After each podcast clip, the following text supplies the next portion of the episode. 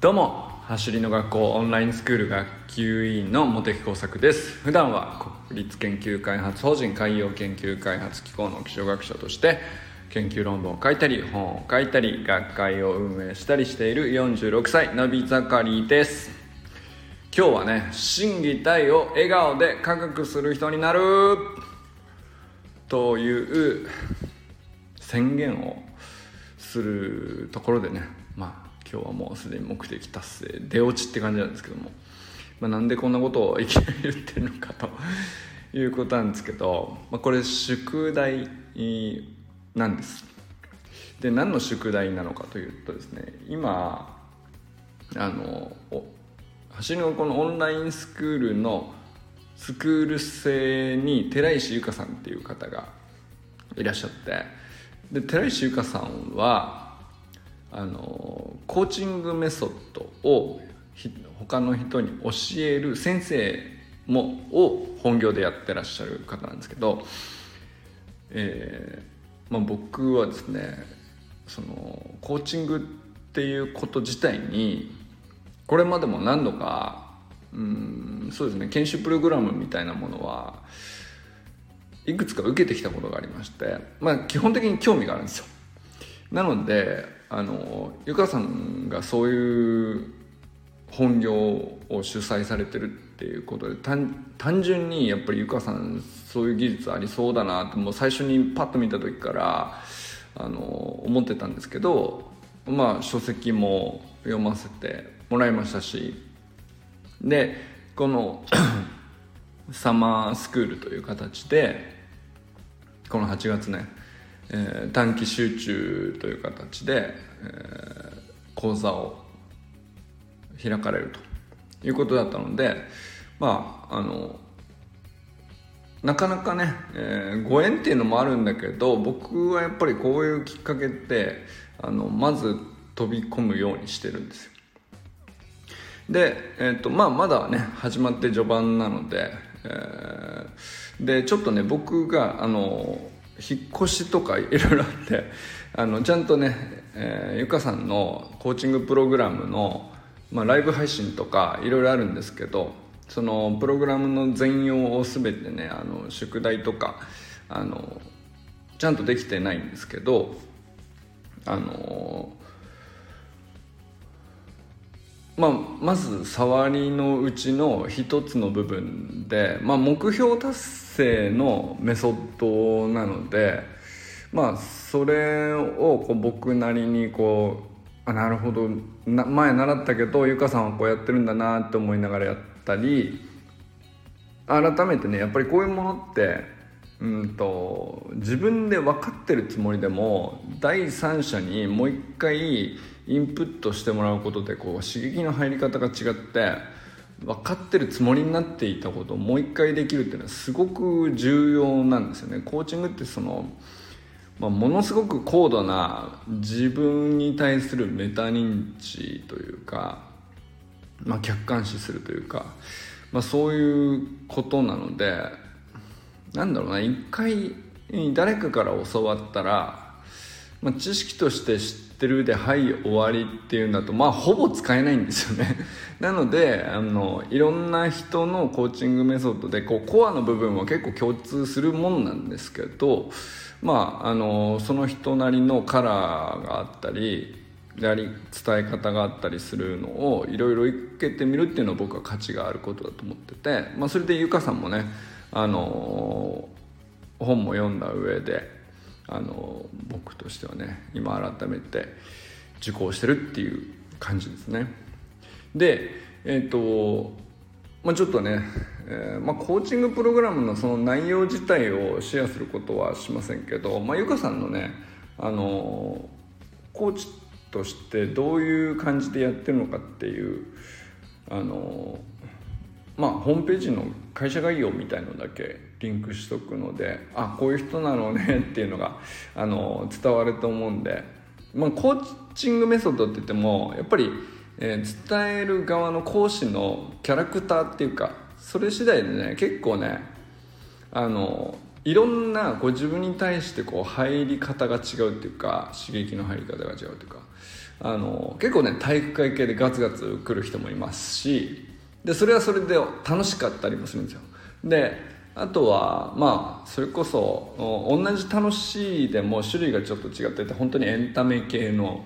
人とかあの盛り上げる祭りっぽい感じの、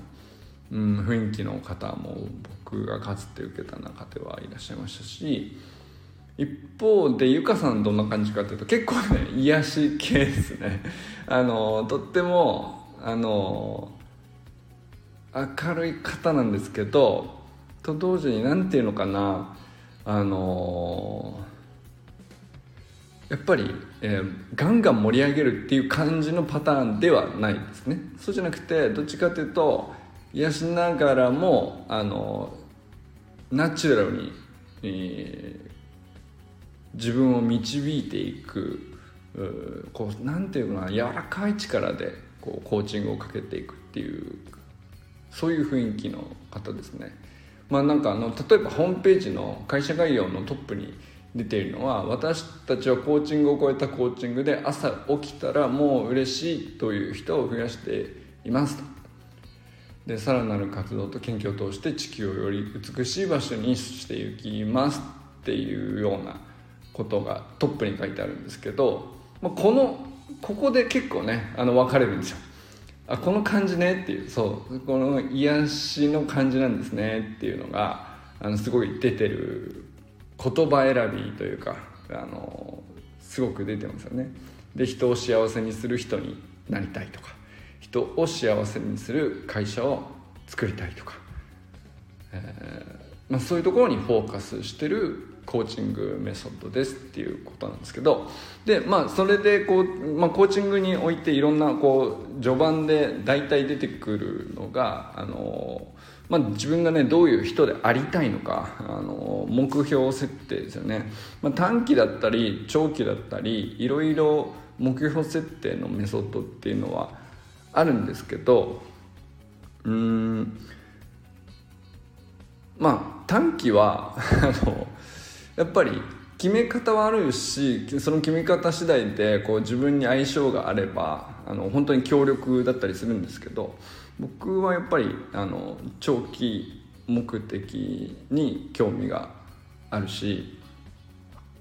そもそもなんでこんなことしてるのかなに立ち返るためのやっぱり指標ってこう定期的にねあの人のコーチングプログラムを受けながら点検するっていうのは僕はそっちに興味があったんで、まあ、そっちをちょっとね取り上げようかなと思ってるんですけどで、まあ、そこで出てきたのがまあ、えー、モテ作は死ぬ時に、えー、どういう人として死にたいのかみたいな。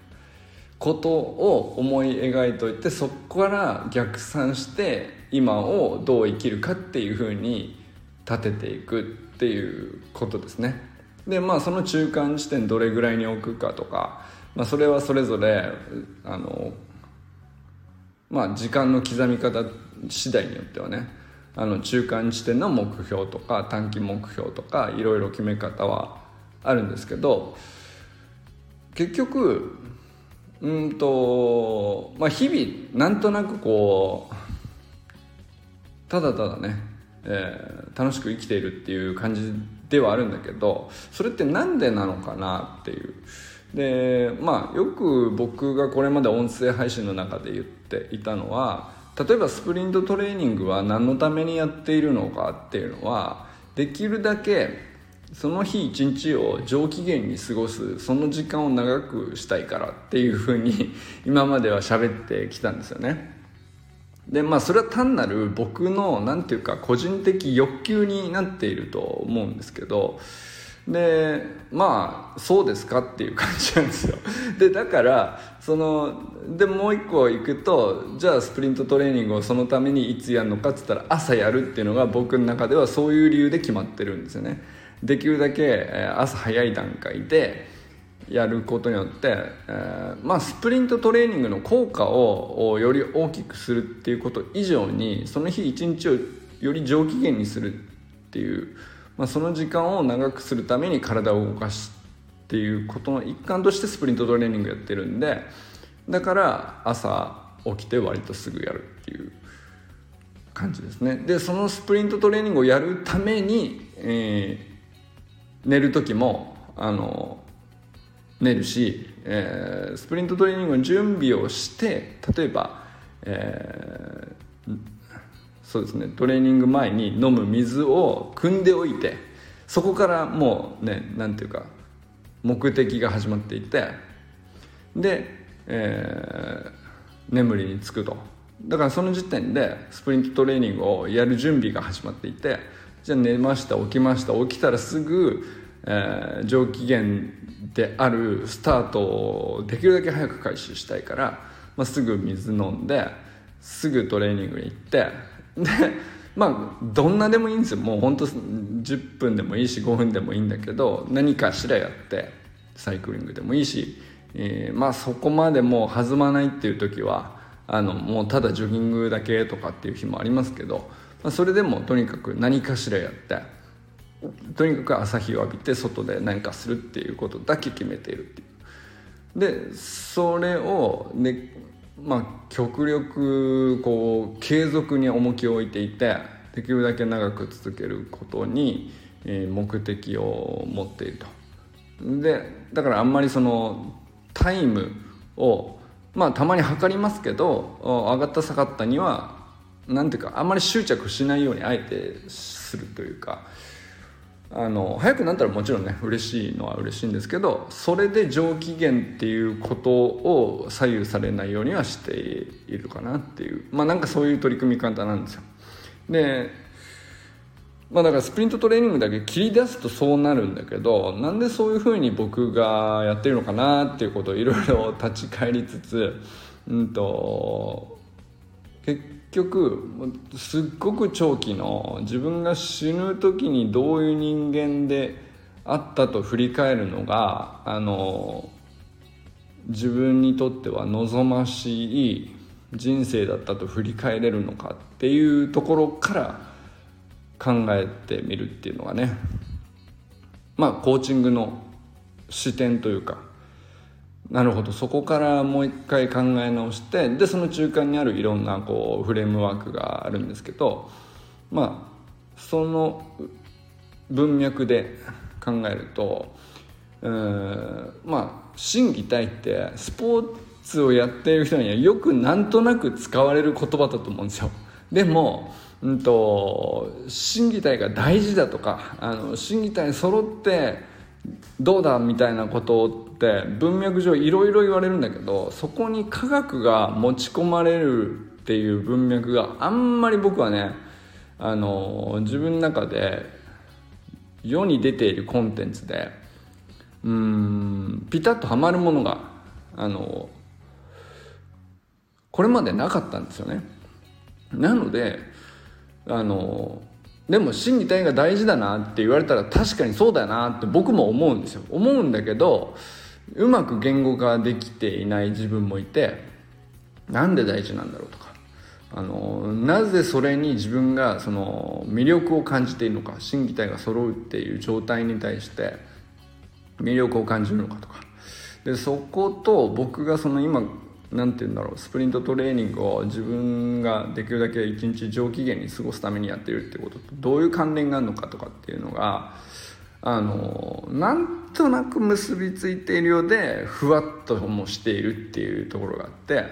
で僕はなんかそれをつなげるためにこう日々のあの一今日一日上機嫌にどうやったらいられるのかっていうこととあのそうだな長期的にどういうことが普遍的ななんだろう真理というか科学的な事実と結びつく理由というか理屈というかあだからなのねって納得したいっていうなんかそういう欲求があるのかな。なんかでそれがうんと自分がその本職が研究職っていうこととうまくこう活かせそうだしうんまあそういうことだったら楽しんで長く取り組めそうだし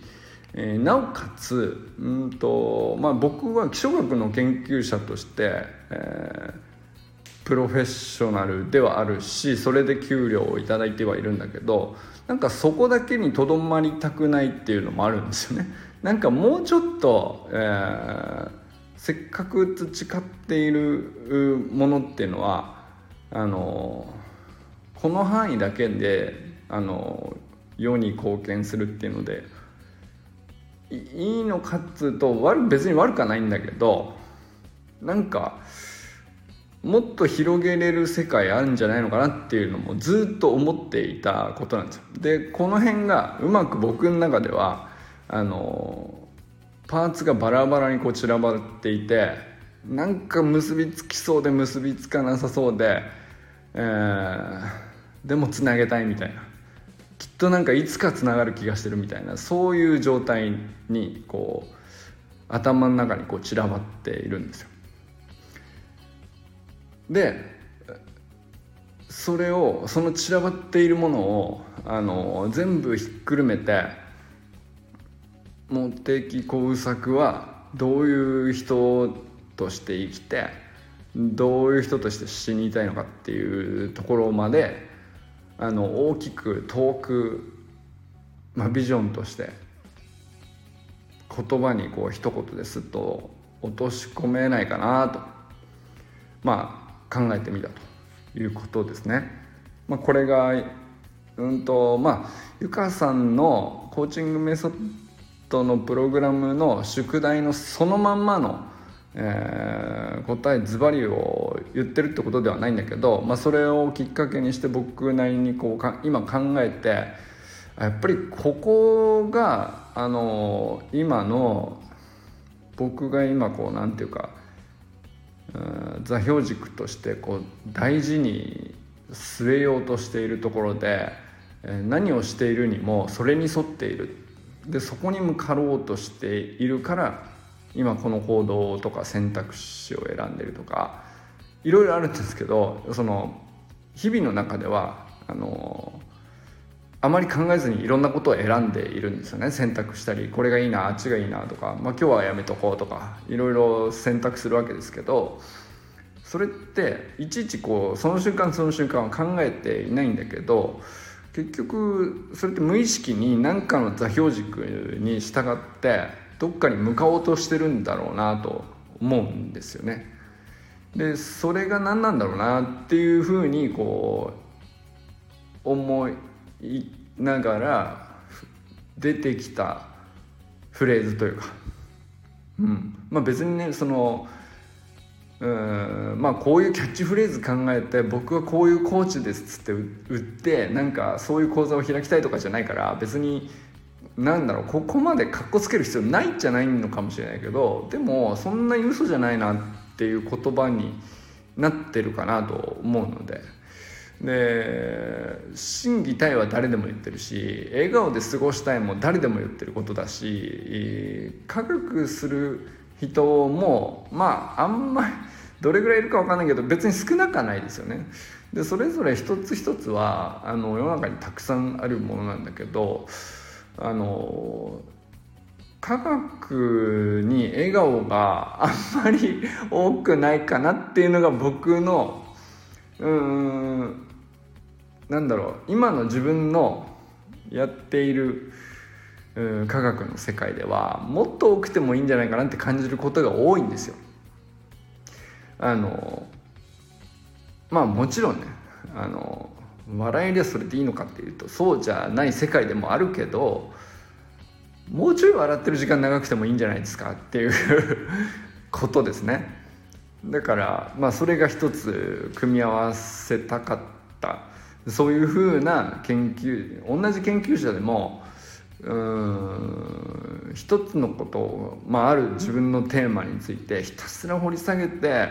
あの一生の中で必ず解き明かして死にたいみたいなそういう目標設定だってありえると思うんですよビジョンとしては。それもなんかすごく美しい研究者の生き方なんだと思うんですよ。でそれはそれですごく何ていうかある意味僕はそういう研究者を見るとリスペクトはあるんですけどまあ、僕がそこに行きたいかっていうとそうは思っていなくてなんじゃあ何なのかなっていうのはあんまり今までちゃんとしてなか定まっていなかったんだろうなと。あの思った時に、まあ、まずサイエンスをやる人学ぶ人それに興味を抱く人どこにどのシーンにおいてももっとエンタメがあっていいし、うんと、もっとリラックスがあっていいし、えー、もっと笑っている時間が長くてもいいんじゃないかなっていうのがあの僕の、うん、研究者をやっている上でのまあ結構長らくずっとそう思っていたし、まあ、だから僕が自分で本を何冊かね過去を出したことがあるんですけどその本を書いてる時もやっぱりその価値観に沿って書いているっていう。だから別にふざけたかったわけじゃないし、まあ、ひょっとしたら うんまああんまりうんそうだな。うん。うまく笑顔にできたかどうかは あの受け取りって次第かもしれんけどまあ比較的僕の中でうんただの自分の専門を書き綴るんではなくてまああの多少滑ってもいいから あの思い切って振り切って、えー、エンタメを僕なりのエンタメをうんとうん本の中に込めたかったなっていうのが今見るとね結構やっぱり色濃く出てるんですよね。なんていうかサイエンスエンターテインメントみたいなカテゴリーがあるのかどうかは知らないですけどあのー、なんだろうなテレビ局とかで、えーまあ、NHK スペシャルとかさすごいかっちょいいサイエンスエンターテインメントっていうのはあるんだけどあれはなんかそのかっこよくて素敵なんだけどあれ見て笑顔ではないなっていうのもあってなんかそっちじゃなくてもっとリラックスしていてもっと日常的で、えー、誰でもできることだしみんな何て言うか何かしらの科学をして生きているもんじゃないですかっていうのが僕のうん科学を伝える時の立場というか。だから子供たちになんか例えば授業誌に、えー、出かけていく時とかもあの、まあ、どんなエンターテインメントの枠組みにするかからまず考えてでその枠組みのイベントの中で、えー、盛り上がった一番最高のところに一番なんかあの伝えたいテーマがふっと降りてくるっていうような構成をできるだけ考えるようにするっていうまあ感じですね。あとは何度かテレビ出演とかもやりましたけどまあ結構ねやっぱいろいろ試したけどで、まあ、今見ると結構滑ってんなとかもあるんだけどあのでもそういうことしたかったんだなっていうのは結構結局共通しているというかうん。でで今まではだからサイエンスと笑顔の時間を増やすは結構ねずっと今まで意識してきたことなんだけどそれに、えー、よまあ、この40後半に差し掛かるところで、えー、何が加わったかっていうと心技体の知識だと思うんですよね。あ心技体もこんなに科学的にいろいろ結びつきがあって心は心でねメンタルの科学があるし技術は技術であの単にねフィジカルがあるだけではカバーしきれない領域っていうのが必ずあってそれは走りにおいてこんな奥深いものがあるっていう。でなおかつ技術を支えるための最低限のフィジカルっていう意味での体もあるぱあのまあ基本的な技術があるんだったらやっぱり、えー、フィジカルをいかに強くするかっていうことがもうものを言うっていう領域も出てくるっていう、まあ、そこの単位もありますよね。でこの単位も本当に奥深くてあの それこそね筋肉の名称一つからいろいろ詳しくなったけどでもその一つ一つがただ単に増強すりゃいいのかっていうとそうでもないし、え神経側痛のね仕組みであるとか脳の指令と反応の速さであるとかチキン側近の関係からあるいはこうリラックスとかあの緊張とかっていうこととまあ、フィジカルの筋肉の反応がどういうふうに関係してるのかみたいなことっていうのも全部こう調べていくといろんな科学が存在していてでこれは奥深いってなっているのが今なんだろうなと思うんですよね。でここに来てただ単にそのそれらいろんな分野の知識はこうバラバラにこう僕の中で蓄積されつつあるっちゃあるんだけどそれは調べりゃ分かるって話でしかないだけど改めてねそのゆかさんのコーチングプログラムを受けながらこれを持ってさらにこう自分が理解するためにもアウトプットするっていうのは要するにコーチングを誰か第三者に対してするっていうのがあの一番なんていうんですかね理解が深まることでもあるしなおかつ自分がこう他者貢献を人生においてこうできるだけ多くして、えー、生涯を閉じるという意味でもまあ何かしらそのそうですね。押し付けではない知識の押し付けではないコーチングとして受け取ってもらえる相手にしかるべきタイミングでしかるべきペースででなおかつその人が本当に納得できる言葉に置き換えてあるいはあその人の一番うんそうだな。目指している目的を理解するためにもまあ、まず自分自己理解が大事っていう循環もあるんだけど、まあ、そういうことも全部こうトータルでコーディネートするためにはそのコーチングっていうことを改めて学び直すことはね僕にとってはすごく今ね重要なことなのかなっていうふうにね思ってゆかさんのプログラムを受講しているんですよ。あのまあ、そんなこんなで出てきた言葉が心技体を笑顔で科学する人にモテ作はなりたいというのがね、あの人生のビジョンというか、まあ、ちょっと大げさではありますけどでもこれ意外と嘘ないなとこうなんか最初ね出てきた時はちょっとかっこつけちゃったかなと思ったんだけどけど、うん、過不足もないし嘘もないなと思ったんでこれをね据えてこれからもねこの伸び盛りの46歳をね楽しんでいきたいなと思っております。ということでこれからも最高のスプリントライフを楽しんでいきましょう。バランス